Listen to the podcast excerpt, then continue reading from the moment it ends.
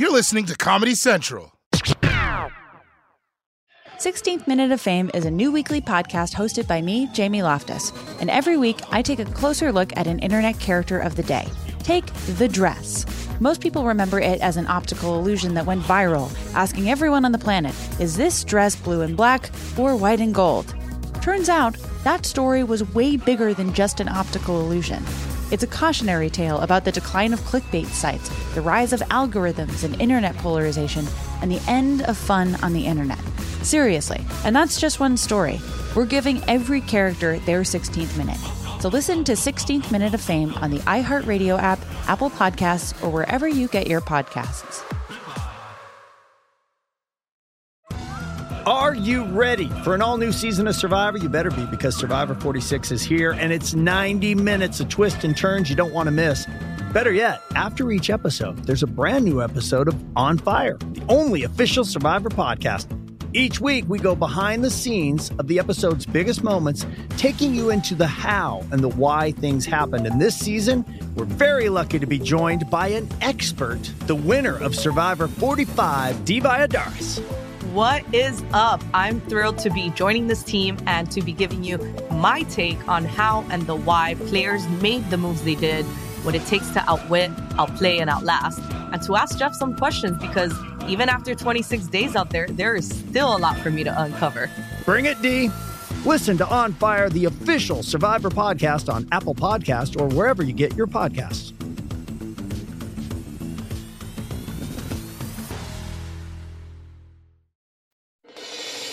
January 30th, 2020. From Comedy Central's World News headquarters in New York, this is The Daily Show with Trevor Noah, Ears Edition.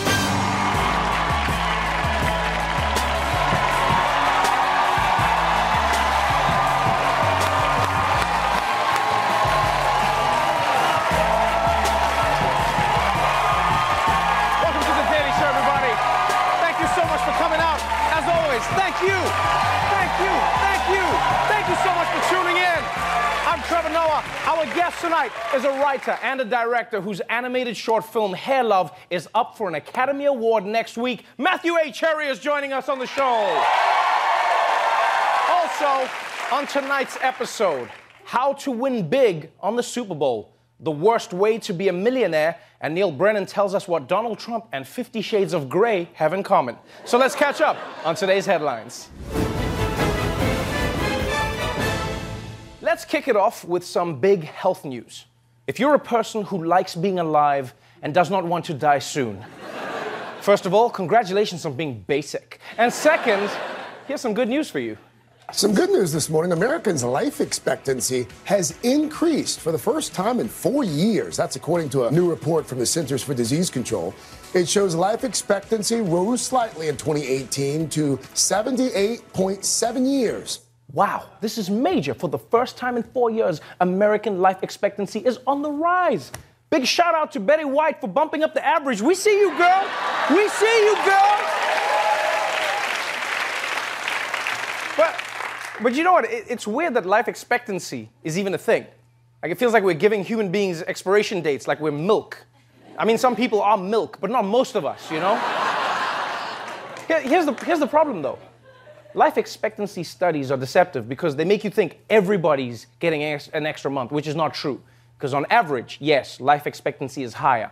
But if you're in the swamps wrangling alligators, you're still lucky if you hit 40. That's all I'm saying. Honestly, if you ask me, I think scientists should lie about our life expectancy. Because when you tell the truth that we're supposed to reach 78, now we take life for granted. We don't appreciate it. Yeah? Then if we don't reach 78, it feels like we failed. People be like, my granddad died. How old was he? 73. Ah, what a bitch. Moving on to immigration news. President Trump has been rushing to build 450 miles of his big, beautiful border wall before the November election comes. But maybe instead of getting it done fast, he should concentrate on getting it done right. President Trump said the Mexican border wall would be impossible to penetrate.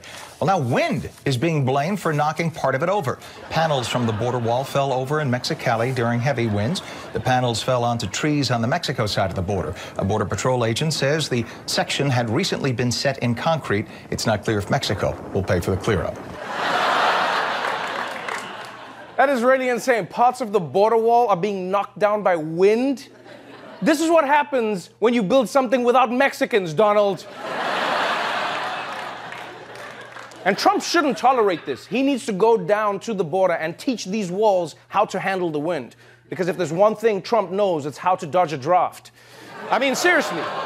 It can't be that hard to keep a wall upright, you know? If they need to harden the concrete, they can just use that gel that Don Jr. puts in his hair. Something. Come on. And I know they said this is only because that specific part of the wall wasn't finished being built yet, but that's still on Trump. He would have known that this could happen, but he never finished reading The Three Little Pigs. Yeah. it's one of the longest novels ever written, folks. So long. And finally, and finally, in headlines, Minnesota. It's a state most famous for boring things like casseroles and Amy Klobuchar. But now, they're trying to shake off that boring reputation, and they're breaking bad. Nearly a million dollars in counterfeit dollar bills. The bust in Minnesota tonight, federal authorities along the Canadian border revealing they seized 45 cartons packed with nearly a million dollars in counterfeit bills, all of them singles. Authorities tonight say they came from China. Wow cops in Minnesota discovered a million dollars worth of fake $1 bills. And the cops could tell they were fake because the counterfeiters used the wrong Washington. my man. Here's my question though, honest question. Why are you counterfeiting $1 bills? It's such a small number. Like with a million ones, all you have is a million dollars. But if you counterfeited a million hundred dollar bills, you have like like I'm not a scientist, but you have more money. Way more money. How do you even use that many ones? What are you gonna do with them? What are you gonna clean out every vending machine? You're gonna be the king of the dollar store? I mean, I guess, yeah, you could go to strip clubs. Yeah, but if you get busted, you're gonna have a lot of explaining to do. Yeah, the strippers and the bouncers are gonna have you. You're gonna be like, I'm so sorry. I, I just thought your boobs are fake, so my money can be fake. Okay, okay, I'll wash the dishes. I'll wash the dishes. All right, that's it for the headlines. Let's move on to our top story.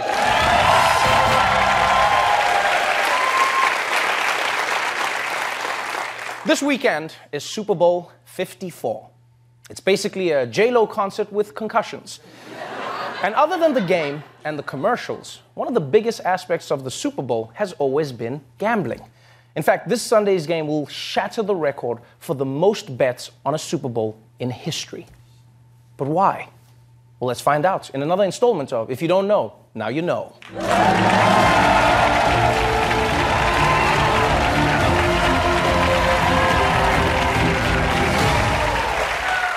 The Super Bowl has always been the biggest day of the year for sports betting. The same way St. Patrick's Day has always been the biggest day of the year for street vomiting. This year, an estimated 26 million Americans will wager $6.8 billion. And one of the reasons it's such a big day for betting is because you can bet on anything. If it happens at the Super Bowl, you can probably bet on it. Coin toss, the length of the national anthem, even the color of Gatorade that's dumped on the winning coach. Will any player be arrested in Miami after the game? Other prop bets? How many times President Trump tweets during the game? Will Shakira and J-Lo twerk during the halftime show? Jennifer Lopez, whether or not she's going to show butt cleavage. Yes, for Super Bowl 54, you can even bet on J-Lo's butt cleavage. And let's be clear, there's definitely gonna be butt cleavage, but it's probably gonna happen during a tackle. But it is true.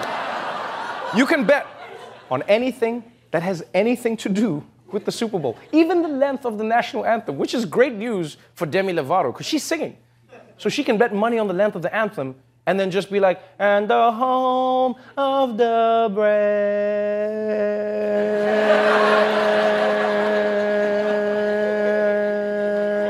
Brave, brave, brave, brave. So, the Super Bowl is always a big betting day. But this year, thanks to some new laws, it'll be even easier to lose your life savings. In 2020, sin is in. Sports betting is now authorized in 20 states plus Washington, D.C. Since the Supreme Court cleared the way for sports betting in the states other than in Nevada, a growing number of states have legalized sports gambling. Sports betting revenue expected to go from 2.5 billion dollars this year to nearly 19 billion in 2023. Wow, the case came from New Jersey, a state that fought for years to legalize sports bets. And New Jersey is already poised to overtake Nevada as the biggest state for sports betting in the U.S. Yeah, thanks to New Jersey, gambling on sports can now be legal in any state. And now that it's legal, sports betting is basically New Jersey's new pastime which means we need to bid farewell to Jersey's old pastime, eating loose salami on a disgusting beach. now, what's interesting is although Jersey may become bigger than Vegas for sports gambling, unlike Vegas, not many people are planning to spend the weekend. To place bets, some sports fans are making super quick trips to New Jersey. Sometimes New Yorkers visit there for only just a matter of minutes before they go back home. Look what happens in New York. You open the betting app and you try, and the app knows you are not in New Jersey. Oh, yeah. We are unable to place your wagers. It's just a five minute ride just to come back on the train and go back over. Bets are made in New Jersey parking lots, service stations, and train platforms. Others take PATH trains, finding this to be the fastest way to bet and bolt. okay. Okay, I'm sorry. This, this is hilarious. So, New Yorkers are going to New Jersey to place a bet but they want to get out as soon as they're done. it's almost like they're worried that if they stay for too long, they're going to turn into Jersey. You know? It's like, come on, guys, place the bets. We got to get out of here before we turn into, oh, God damn it, it's already happening. Oh, it's happening. You want to hit the gym? So basically, what's happening now is Jersey is the new Vegas, except their motto is whatever happens in Jersey, don't stay in Jersey. Now, what's interesting about the world of sports betting is that before it was legal, TV networks and sports leagues, they thought that betting was the most disgusting thing that could happen to sports. But now that they've learned how much money they can make off of it, they're all in. The NCAA and professional sports leagues had long opposed sports betting, saying it could hurt the integrity of the game. But as soon as the Supreme Court freed states to legalize sports betting last May, the pro leagues immediately reversed course. Within months of the ruling, the NBA, Major League Baseball, and the National Hockey League all made deals with MGM, and the NFL partnered up with Caesars Palace. NBA and NHL team owner Ted Leonsis says his Capital One Arena will soon have its own sports book. Someone comes to you in your seat and is asking, Do you want a soda? Do you want a hot dog? My belief is that people will be coming to your seat and saying, Do you want to bet on the next period, the next half? That's right, the leagues have embraced betting so much that someday soon you'll have ushers coming up to you while you're watching a game. They'll come up to you and ask you to place a bet. That's big. Because before that, the only kind of gambling they offered at a game was whether the hot dogs would give you diarrhea. but it is easy. It is easy to see how betting at the games could make things a little awkward for some of the fans, you know? Because you'd just be there like, woo! Go Knicks! 500 on the Celtics, please. we'll be right back.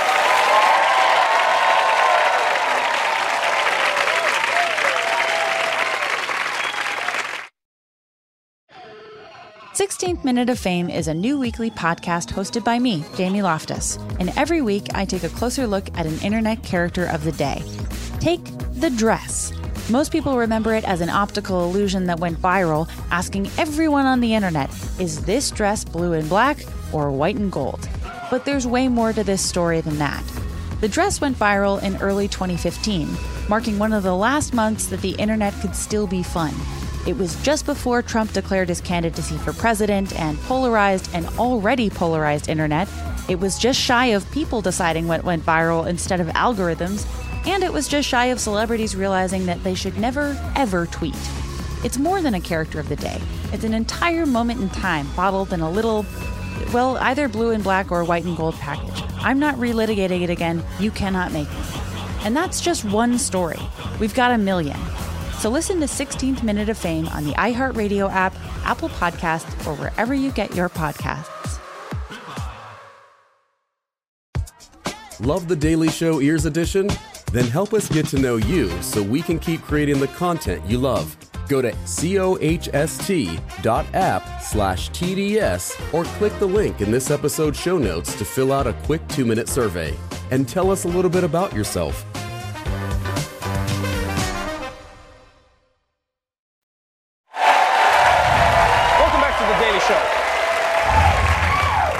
Impeachment scandal, we have watched the Republican defenses of Donald Trump evolve bigly. First, it was there was no quid pro quo. Then it was okay, even if it was a quid pro quo, it wasn't an abuse of power. Now it's there's no such thing as an abuse of power. Donald Trump can put the White House on love it or list it, and y'all can't do shit. so clearly, Republicans are okay with Donald Trump going too far. But why? Well, to help us understand, we turn to another man who always goes too far. My friend Neal Brennan, everybody. What's on, Neal?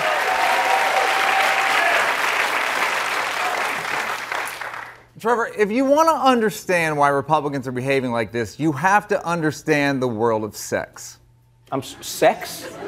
Yes, buddy, sex. You know the thing that women want to have with you but will settle for with me?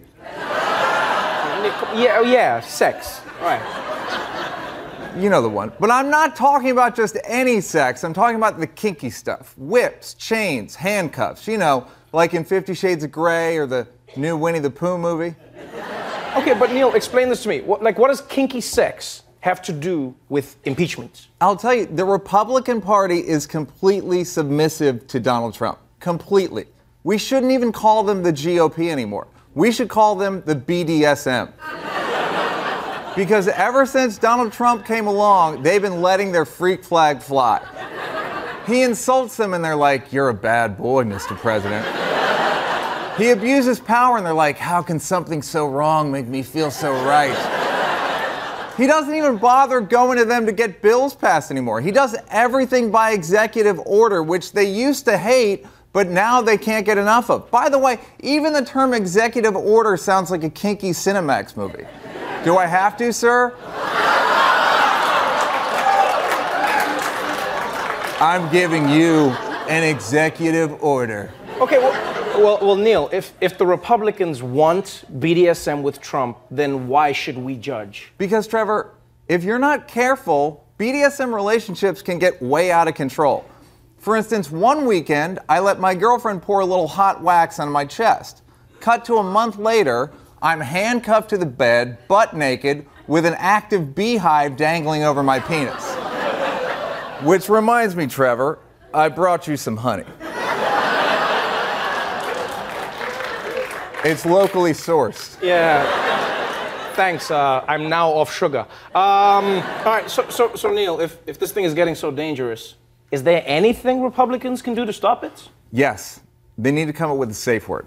It's the, wo- it's the word you use when you're no longer comfortable with the sex and you want it to stop. Words like purple or banana. Now, my safe word's a little confusing. My safe word is harder. Needless to say, I've gotten pretty injured over the years. My point is, Republicans need a safe word to end this BDSM nightmare. And that safe word is impeach.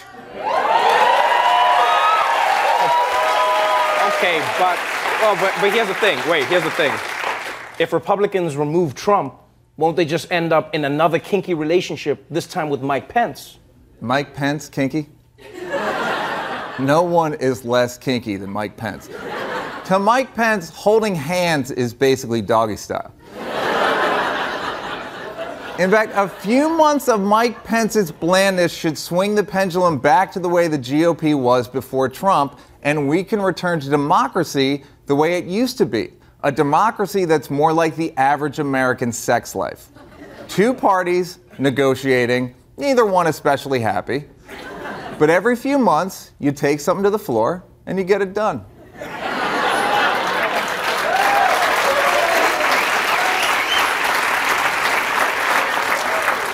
Now, if you'll excuse me, my girl's at home and we've got some honey to make. Oh, no. Neal Brennan, everybody. We'll be right back.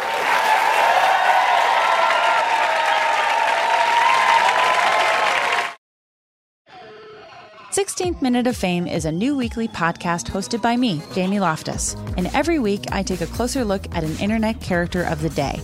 Take the dress.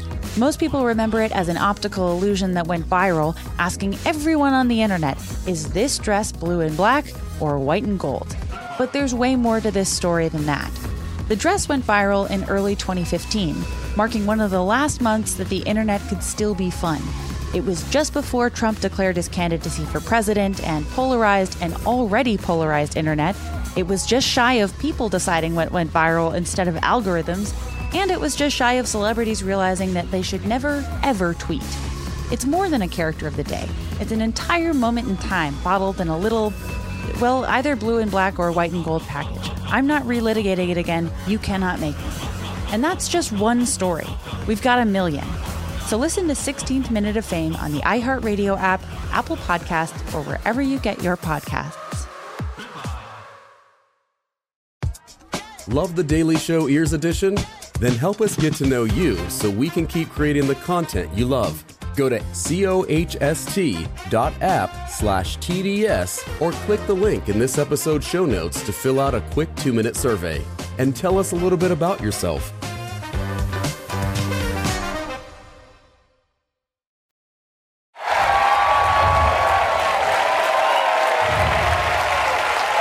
Welcome back to the Daily Show. My guest tonight is a former NFL wide receiver who wrote, produced, and directed the Oscar nominated short film Hair Love. Please welcome Matthew A. Cherry.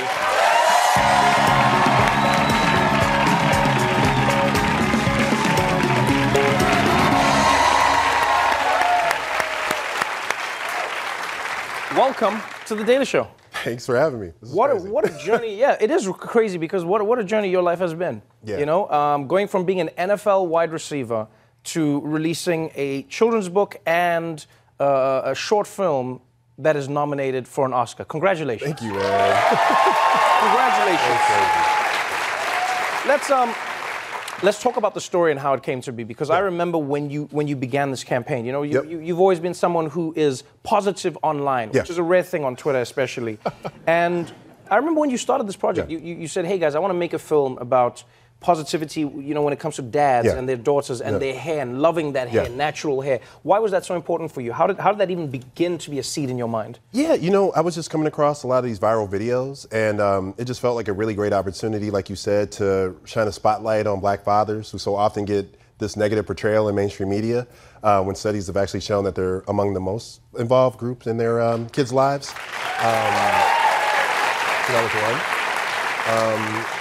And then also, you know, at the time in 2017, um, in the 100 year plus history of film, only three animated movies had featured black protagonists. It was Bebe's Kids, Princess and the Frog, and Home from DreamWorks. And so it also felt like a great opportunity to showcase a black family. Right. And to also try to normalize our hair. You know, as you know, there's so many stories. Every week there's, there's a new story of a young kid who's not able to graduate because they have locks like That is a mine. big or, thing, yeah. yeah, so you know, just wanted to normalize it and um, just shine a spotlight on these young kids that have pride in their how they look. That, that has become one of the, the, the, the stories that we've been following Mm-hmm. recently. We've been seeing it more and more in the news where a kid in school has been told, oh, they won't take your class picture. You can't be in the class picture because of your hair. Mm-hmm. Yep. That hairstyle is not appropriate. You know, dreadlocks are Right. inappropriate for the office, or cornrows or braids. These are all inappropriate for the office in school. Yeah. It, it, it, was it was a big part of my life as well.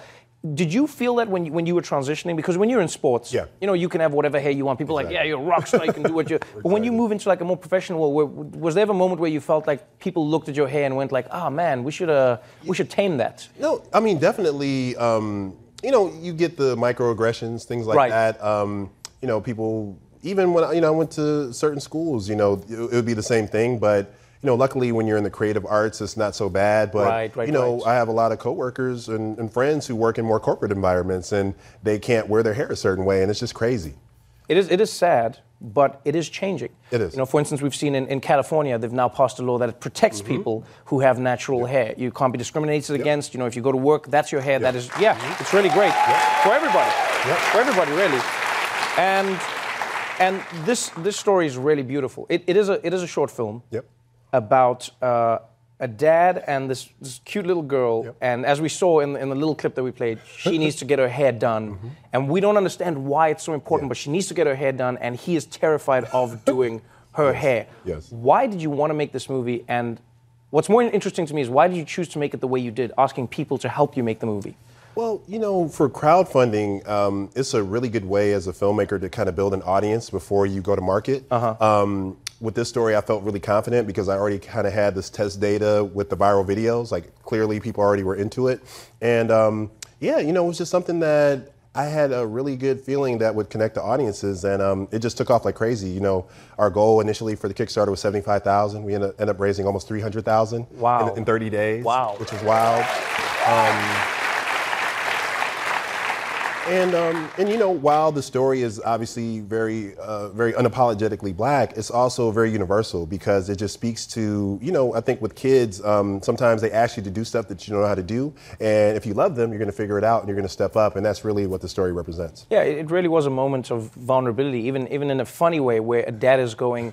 I don't know this world of girls, right. but I'm going to step into it yeah. as a dad. Exactly. And it's really been spurred on mm-hmm. by, by what happened with Kobe Bryant. Yes. You know, we saw videos coming out mm-hmm. of how much Kobe loved his daughters, yeah. how proud he was yeah. to be what he called a girl dad. Yeah. You know, and, and how so many people have a negative connotation towards that. Kobe also shouted you out for the, the this nomination mm-hmm. because you are only, the, I think, the second athletes or former athletes to ever be nominated for an Oscar in the same category. Yeah. Do you think? So crazy. Do you think looking at somebody like Kobe as a dad, looking at conversations like this, do you think that's something we need to encourage more? Is more dads to be to see this as normal? Exactly. Um, you know, that's the thing. You know, we really wanted to represent that kind of modern day family. Um, you know, as you guys know, rent is expensive everywhere, mm-hmm. and oftentimes now both parents have to work. And so if mom has to go out of town or she has to go to work early, if you're a father, what are you going to do? You're going right. to step up and you're going to get your kids together too. And it shouldn't be an exception. It's, it's normal, and we want to just try to help normalize that. It's also cool, you know, play with the kids' hair, playing with the hair. Like we, have grown up in a world where exactly. for so long it was like, oh, guys don't do. I'm right. a man, right. I don't do the hair. And it's like, no, no, you're a man. You can do the hair. Exactly. You can have fun doing the hair. Yep. Thank you so much for being on the show. Thank you, man. Appreciate it. Really wonderful. I hope you win that Oscar. I hope you win that Oscar. Hello. The book is available now, and you can watch the short film on Sony Animation's YouTube channel as well as in select theaters with Jumanji: The Next Level. Matthew A. Cherry, everybody.